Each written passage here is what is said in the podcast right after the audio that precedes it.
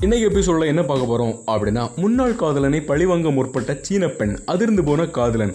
என்னடா online news notification மாதிரியே சொல்றேன்னு பாக்குறீங்களா? வணக்கம் and welcome to random talks with your space கிளா லாக்டவுன் ஆரம்பிச்ச புதுசுல நிறைய மீம்ஸ் அண்ட் வீடியோஸ்லாம் ஷேர் ஆயிட்டு இருந்துச்சு பாத்தீங்களா? எதை பத்தினா வீட்டுக்குள்ள ஒன்னா இருக்கனால வன்முறைகள்லாம் அதிகமா இருக்குது. அப்படின்னு காமெடியா ஃபன்னா நம்மளே நிறைய ஷேர் பண்ணியிருப்போம் இல்லையா? ஆனா போக போக தான் தெரியுது அது காமெடியான விஷயம் மட்டும் கிடையாது. நம்மளை சுத்தி நிஜமாவே நடக்கிறது. ஆமாவே இல்லையா? இப்போது ஒரு ஃபேமிலியில் ஒரு ப்ராப்ளம்னு வச்சுங்களேன் ஏன் இப்படி சண்டை போடுற? ஏன் இப்படி கோவப்படுற? அப்படின்னு யாராச்சும் கேட்டால் டிப்ரெஷன்டா அப்படின்னு ஒரு வார்த்தையில் சொல்லிடலாம். ஏன்னா பிடிச்ச இடத்துக்கு நம்மளால் போக முடியல பிடிச்ச விஷயத்த பண்ண முடியல ஃப்ரீயாக இருக்க முடியல ஹவுஸ் ஒய்ஃப்னா வீட்டிலே நிறைய வேலைகள் அதிகமாகிடுச்சு ஸோ இதனால் டிப்ரெஷன் அதிகமாகும். அதனால் பிரச்சனைகள் வரத்தான் செய்யும். ஆனால் வர எல்லா பிரச்சனைக்கும் டிப்ரெஷன் மட்டும்தான் காரணம்னு சொல்ல முடியாது. இல்லையா? அதை விட முக்கியமான ஒரு விஷயம் இருக்குது.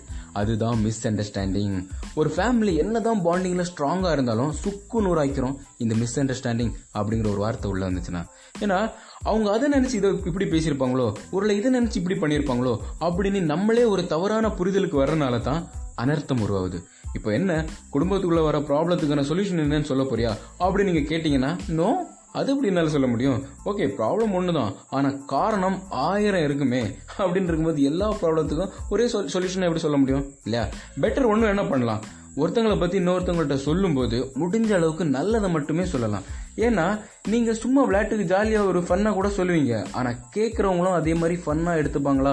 அப்படின்னு கன்ஃபார்ம் பண்ணிட்டு தான் நீங்கள் ஷேர் பண்ணணும். இதை நான் ஏன் ஸ்ட்ராங்காக சொல்கிறேன் அப்படின்னா நீங்கள் ஒருத்தங்களை பற்றி இன்னொருத்தவங்கள்ட்ட சொல்கிற ஒரு கெட்ட விஷயம் அவங்க ரெண்டு பேர் நடுவில் உருவாகிற ஒரு மிகப்பெரிய போராட்டத்துக்கான துவக்கங்கிறத மட்டும் மறந்துடாதுங்க. இந்த மாதிரியான ப்ராப்ளம் ஃபேமிலிக்குள்ளே மட்டும் கிடையாதுங்க. லவ்வர்ஸ்குள்ளேயும் நிறையவே வரதான் செய்யும். நிறைய சினிமாஸ்லலாம் சொல்லியிருப்பாங்கல்ல பசங்கன்னா இத்தனை டைப்பு பொண்ணுங்கன்னா இத்தனை டைப்பு அப்படின்னு சொல்லியிருக்காங்களே தவிர லவ்வர்ஸ்னா இத்தனை டைப் ஆஃப் லவ்வர்ஸ் இருக்காங்க அப்படின்னு எனக்கு தெரிஞ்ச எந்த ஃபிலிம்னு பெருசா பேசிக்கல. ஒரு ஃபிலிமை தவிர. காதல் கோட்டை அப்படிங்கிற படத்தில் தலைவாசல் விஜய் தான் சொல்லியிருப்பாரு நல்ல காதல் நாய் காதல் அப்படின்னு. ரெண்டு காதலுக்குமே வந்து எக்ஸ்பிளேஷன் கொடுத்துருப்பாரு. என்ன கேட்டாலும் ரெண்டு டைப் தான் சொல்லுவேன். அந்த ரெண்டு கிடையாதுங்க. வேற ரெண்டு. என்ன அப்படின்னா எவ்வளோ சண்டை போட்டாலும் நேரில் பார்த்ததும் சமாதானம் ஆகிற காதலர்கள் ஒன்று ரெண்டாவது நேரில் பார்த்துட்டே இருக்கனாலே சண்டை போட்டுட்டு இருக்க காதலர்கள் ரெண்டு. அப்போ சந்தோஷமா இருக்கிற காதலர்கள்லாம் இல்லையா பாஸ் அப்படின்னா இருக்காங்க. எவ்வளோ சந்தோஷமா இருந்தாலும் இந்த ரெண்டு கேட்டகரியில் கண்டிப்பாக வந்துருவாங்க. ஏன்னா சண்டை இல்லாத காதல் எங்கே இருக்கு? சொல்லுங்க. இந்த ரெண்டு டைப் ஆஃப் லவ்வர்ஸுமே இப்போ அஃபெக்ட் ஆவாங்க இந்த குவாரண்டைனில் இல்லையா? அதனால நிறைய சண்டைகள் நிறைய சச்சரவுகள்லாம் உருவாக தான் செய்யும். அதுக்கு நான் பிரேக்கப் பண்ண போகிறேன் கையில் பிளேட் போட போகிறேன் சூசைட் பண்ணிக்க போகிறேன் அப்படிலாம் சொல்லக்கூடாது. அதே மாதிரி நான் பழி வாங்க போறேன். நீ என்ன இப்படி கஷ்டப்படுத்தினல? நான் உன்னை அப்படி கஷ்டப்படுத்துவேன். அப்படிலாம் ரிவெஞ்ச் எடுக்கவே கூடாது. இல்ல நான் கண்டிப்பா பழி வாங்குவேன். அப்படி நீங்க அடம் பிடிச்சிங்கன்னு வச்சுங்களேன் உங்களுக்காகவே ஒரு ஸ்டோரி வச்சிருக்கேன். என்ன அப்படின்னா சீனாவை சேர்ந்த வாயில நுழையாத பேர் வச்சிருக்கிற அந்த பொண்ணும் நாக்கு சுளிக்கிற மாதிரி பேர் வச்சிருக்கிற இந்த பையனும் ரொம்ப வருஷமா லவ்வர்ஸ் ரீசெண்டா ஏதோ கருத்து வேறுபாடுல தான் ரெண்டு பேரும் பிரேக்கப் பண்ணிட்டாங்க. பிரேக்கப் பண்ணதுக்கு அப்புறமும் அந்த பொண்ணு மட்டும் டெய்லியும் உட்காந்து கண்ணீர் மேல கதறிட்டு இருந்திருக்குது. இந்த பையன் மட்டும் ஜாலியா சுத்திட்டு இருக்கான் அப்படின்னு ஃபீல் பண்ண அந்த பொண்ணு இவனை எப்படியாச்சும் கண்ணீர் சிந்த வைக்கணும் அப்படின்னு தீர்மானம் பண்ணி ஒரு திட்டம் திட்டுறாங்க அந்த திட்டத்துக்கு அவங்க கொடுத்த விலை என்னமோ அதிகம் தான் இருந்தாலும் கண்டிப்பாக அவன் கண்ணீர் சிந்துறத பார்த்தே ஆகணும் அப்படின்னு உறுதியாக இருந்த அந்த பொண்ணு கடையில் போய் ஒரு டன் ஒரு டன் வெங்காயம் வாங்கி அதை ஒரு லாரியில் அடைச்சி அந்த பையன் அட்ரஸுக்கு அனுப்பி வச்சிருக்காங்க. அங்கே போய் ஓப்பன் பண்ணி பார்க்கும்போது அந்த பையனும் கொஞ்சம் சரி அந்த லாரி டிரைவருக்கும் சரி பயங்கரமான அதிர்ச்சி. என்ன இப்படி அனுப்பி வச்சிருக்காங்க?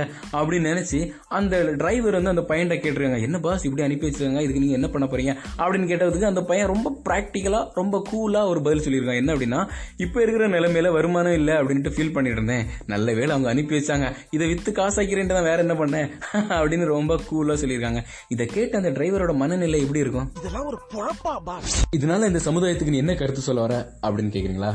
சொல்றேன். என்ன அப்படின்னா நம்மளை கஷ்டப்படுத்தணும் அப்படின்னு நமக்கு யாராச்சும் ஏதாச்சும் பண்ணா அவங்க கஷ்டப்படணும் நம்ம திரும்ப அவங்களுக்கு செய்யணும்னு அவசியம் கிடையாது.